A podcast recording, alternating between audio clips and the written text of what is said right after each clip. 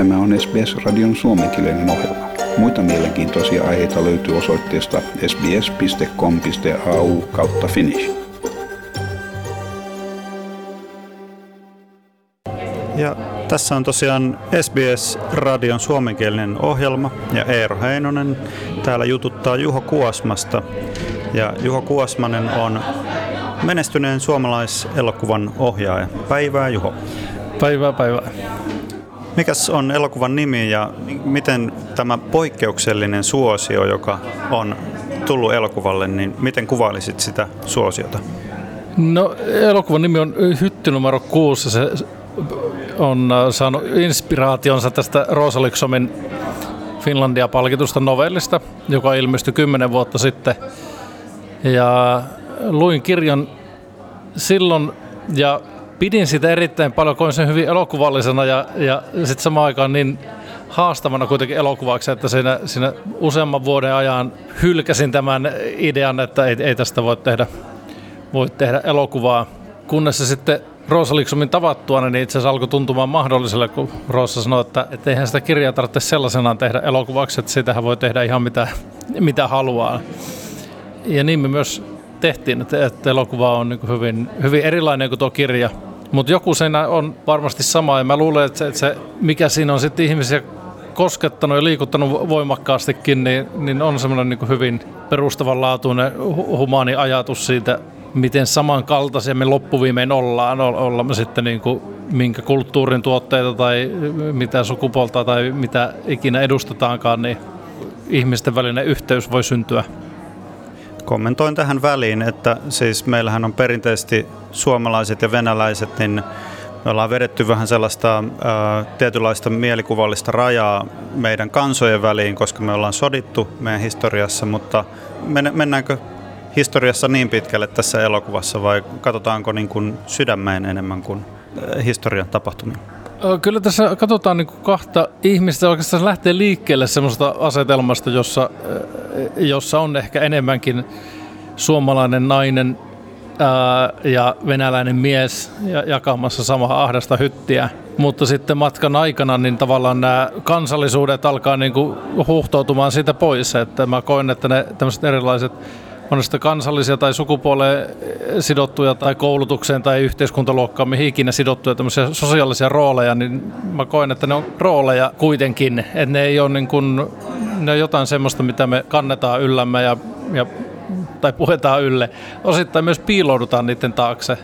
Että et, et tavallaan semmoinen itse koen, että semmoiset niin vilpittävimmät, syvimmät kohtaamiset ihmisten kanssa tulee. Saattaa tulla yllättäenkin hyvin jonkun uuden tuttavuuden kanssa sillä tavalla, että, että nämä asiat ei niin erottele meitä, ne ei niin jotenkin määrittele meitä siinä hetkessä. Niin se on oikeastaan tämän elokuvan niin tarkoitus katsoa tavallaan näiden erilaisten roolien läpi.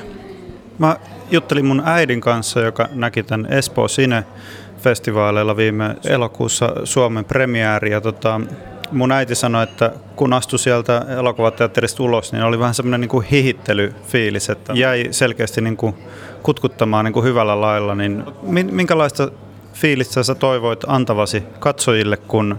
No, olisi se hienoa, että ne lähtisivät sieltä salista vähän onnellisempana, kun ne, minä ne meni sinne. Mutta et kyllä tässä elokuvassa on niin selkeästi se loppu on kohottava. Se on sen aika, sinne tähdättiin semmoiseen tietynlaisen niin kuin vapauden tai vapautumisen kokemukseen, joka sitten toivottavasti jää niin kuin kroppaan sitten ihan resonoimaan. Et siinä on se, se niin kuin päähenkilö lähtee kuitenkin semmoisesta aika ahtaasta minäkuvasta sinne niin kuin liikkeelle ja lopussa ehkä niin kuin hyväksymisen kautta niin kuin löytää semmoisen oma, oman vapautensa. Ja elokuva loppuu semmoisen hyvin vallottavaa hymyyn, että luulen, että se, se tuo kyllä niin hymy huulille katsojillekin. Mutta oliko niin kuin ohjaajalle, että jäikö jotain tekemättä, minkä olisit, että oli itsellä alussa semmoinen fiilis, että tämän haluaisin ainakin tehdä, mutta joutui sitten muuttamaan suunnitelmia?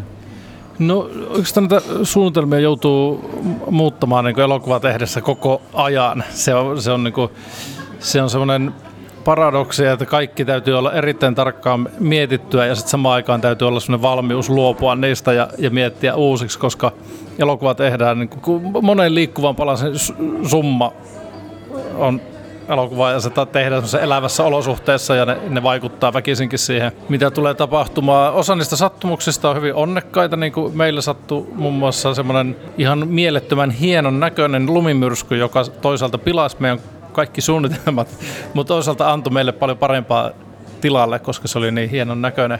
Ja tehtiin sitten tiettyjä muutoksia kohtaukseen, jotta pystyttiin kuvata siinä myrskyssä, että ei annettu sen pilata tunnelmaa, vaan otettiin sitten kaikki ilo irti. Hyvin voimakas lumimyrsky, jopa uhkaavan näköinen, ja sitä se todellakin oli. Siis ne, se syntyi kuvauksissa ruokatunnilla ja meidän, meillä oli tämmöiset telttakatokset, minkä alla syötiin ja muuten kuvattiin tuolla Barentsinmeren rannalla, niin muun muassa tämä meidän iso telttakatos lensi mereen, että se tuli hyvin yllättäen ja hyvin voimakkaasti syntyi tämä myrsky. Kyllä siellä joitain asioita sitten on tietenkin, mistä joutui luopumaan. Ehkä isoimpana oli Moskovan kuvaukset. Meidän piti aloittaa elokuva Moskovasta ja kuvata sieltä myös semmoisia tiettyjä leimallisesti moskovalaisia maisemia. Mutta Moskovaan me ei päästy, koska sitten pandemia iski jo Venäjälle niin ja Moskova suljettiin ja taisi olla meidän kuvaukset piti päättyä sinne, että sinne me ei koskaan päästy. Elokuva edelleen alkaa Moskovasta, vaikka se ei ole siellä kuvattukaan. Barentsin meri, kun mainittiin, niin äh, mi- miten päädyitte niin kuin Arha- Arhangelskiin? Se, se, itse asiassa me ei kuvattu Arhangelissa, vaan me kuvattiin äh, Murmanskissa ja Murmanskista siellä no 200 kilometriä semmoista erittäin onnetonta tietä Barentsin rantaan tämmöisen Teriberka nimiseen kylään, jolla on suomen kielen nimi Turjanperä. Tässä oli huvittavaa siis semmoinen, että mä löysin tämän paikan Google Mapsista, Google Earth-sovelluksella, koska piti löytää pieni kylä jostain Murmanskin lähettyviltä, koska Murmanskissa ei pääse merenrantaan ja tavallaan haluttiin sieltä suunnalta tämmöinen vanha kylä löytää. Ja siinä ei ollut kovin montaa, joten mä kävin sitä rannikkoa läpi ja sitten tässä kohdalla mielenkiinnon herätti tämmöinen uh, Graveyard of Ships, local tourist attraction. Ja mä zoomasin sitten sinne sisään ja, ja sen Google Earthillä näkee hyvin tarkastikin niitä paikkoja, niin ihmettelin, siellä oli siis vanhoja laivan hylkyjä rannalla hylättyinä. Näytti ihan uskomattoman hienoille. Sitten mä ajattelin, että eihän, tuo, niin kuin, eihän tuolla kukaan turisti eksy. Ja, ja tota, että hämmentävä turistinähtävyys. Soitin meidän linjatuottajalle Sergei Kasatoville ja sanoin, että mä haluan mennä tonne, että onko se mahdollista. Ja sitten Sergei sanoi, että on se mahdollista, että siellähän kuvattiin Leviathan elokuvakin. Ja sitten se hieman harmitti, koska mä luulin, että mä olin tehnyt tämmöisen mielettömän löydön. Mutta se oli paik- elokuvalan paikkana löytynyt jo pari vuotta aiemmin. Tässä pitää nyt tietenkin mainita, että kansainvälinen yhteistyö on tässä elokuvassa tärkeä. Tässä on mukana eestiläisiä, venäläisiä, suomalaisia ja ehkä vielä muidenkin maiden ihmisiä. Niin kerro lyhyesti siitä, että miten tämä yhteistyö alkoi. Ja... Tämä yhteistyö alkoi virolaisten kanssa, että Äh, virolainen tuottaja Riina Sildos oli lukenut Rosaliksomin novellin ja oli kiinnostunut sen tekemisestä elokuvaksi, mutta selvisi, että me oltiin jo ostettu ne oikeudet. Ja sitten Riina ehdotti meille yhteistyötä, että hänellä on kaksi hyvää käsikirjoittajaa, että jos haluatte työskennellä yhdessä, voisiko tässä olla hyvä hanke. Ja Riina on myös erikoistunut niin kuin venäläiseen, puhuu puhta, puhtaasta Venäjää ja tuntee venäläisen elokuvan ja ihmiset sieltä hyvin, joten hän oli meille niin kuin loistava silta Venäjälle. Ja sitten myöhemmin Virosta tuli pukusuunnittelija ja maskeraussuunnittelija, apulaisohjaaja. Muuten työryhmä oli venäläistä kokonaan, ja, tai Su- Suomesta meillä oli kuva ja äänisuunnittelija ja, ja lavastaja mutta myös heidän ryhmänsä sitten kaikki assistentit oli venäläisiä ja se sujuu tosi hienosti. Kiel, työskentelykieli oli osittain venäjä, osittain englanti. Englanti oli kaikkia yhdistävä kieli. Osa ryhmästä puhui vaan venäjää toki, mutta että, että tavallaan siinä meidän niin kuin head of departments kommunikaatio oli englanniksi. Ja kaikki sujuu todella hyvin. Meitä varoitettiin aika paljon, siis lähes poikkeuksetta, että ei kannata mennä Venäjälle kuvaamaan. Ja tota, Riina oli luottavainen, että, että kyllä kannattaa, jos me työskennellään oikeiden ihmisten kanssa, niin kaikki sujuu hyvin ja se meni just näin.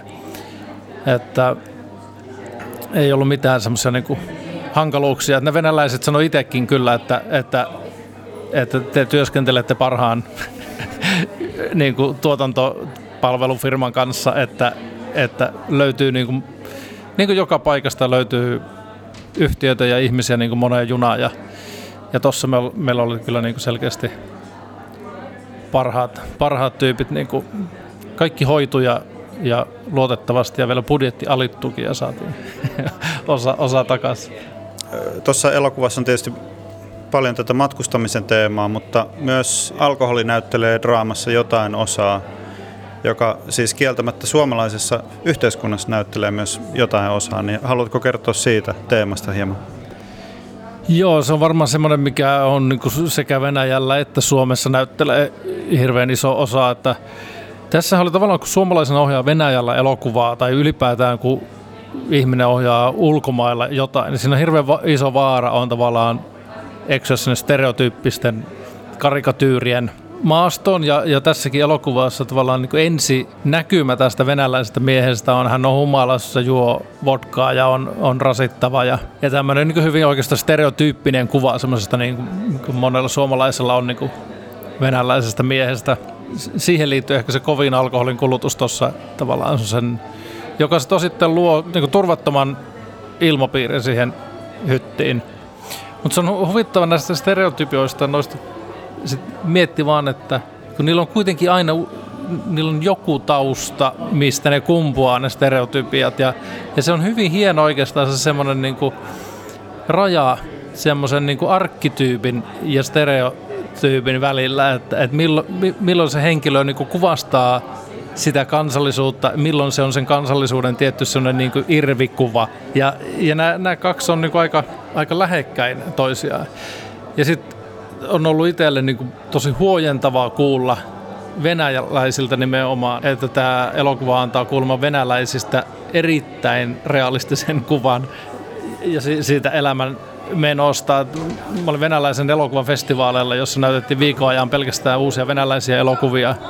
Ja me elokuva näytettiin päätöselokuvana ja palaute oli se, että tämä oli venäläisin elokuva ja totuudenmukaisin kuva venäläisestä ihmisestä ja niin kuin venäläisestä sielusta niin, kuin mitä sillä viikolla oli nähty. Nyt kun elokuva on tulossa kuitenkin vielä Australian näytettäväksi, niin onko sulla mielessä, että minkälaisia arkkityyppejä tai stereotypioita australialaisista on sinunlaisella suomalaisella mielessä? kyllähän, kyllähän media on tosi vahva luomaan näitä. näitä näitä. Kyllä ensimmäisenä tulee mieleen varmaan krokotiilimies. en ole ikinä käynyt Australiassa, vaikka siellä sukulaisia asuukin. Olisi hieno päästä näkemään, että minkälaisia, minkälaisia ihmisiä sieltä sitten löytyykään. Luulen, että pohjimmilta ihan samanlaisia kuin joka puolella ainakin mä voin allekirjoittaa sen, että tuommoinen krokotiilimies, niin kuin hyvin niin kuin maskuliininen mieskuva ja sellainen tota, perinteinen mieskuva on niin kuin jotenkin tuntuu olevan Ausseille aika tärkeä. Ja tietenkin urheilulajit, kriketti ja rugby ja kaikki tällaiset. Kun elokuva tulee ensi iltaan Ausseissa, niin ootko tulossa käymään sinne tai haluatko lähettää jotain muita terveisiä ihmisille, jotka sen pystyy sitten katsomaan Ausseissa? No olisi tietenkin aivan mahtavaa päästä, päästä paikan päälle. Se olisi niin kuin, sitä on lapsesta asti unelmoinut nimenomaan sen sukulaissuhteen kautta. Mutta katsotaan, tässä on ollut matkustaminen ollut sen verran hankalaa viime aikoina, että, että se voi olla vaikeaa. Ehkä jos Australiassa tulee ikävä lunta ja kylmiä maisemia ja tämmöistä pohjoista merta, niin, niin sitten kannattaa hypätä tähän junaan ja katsoa, kun mennään, mennään kohti Murmanskia, että siellä ainakin lunta näkee sitä. Kiitoksia Juho Kuosmanen ja hytti numero 6 tulee siis kohta Australian levitykseen ja, ja tuota, kiitoksia paljon. Kiitos. Tykkää, jaa ja ota kantaa. Seuraa SBSn suomenkielistä ohjelmaa Facebookissa.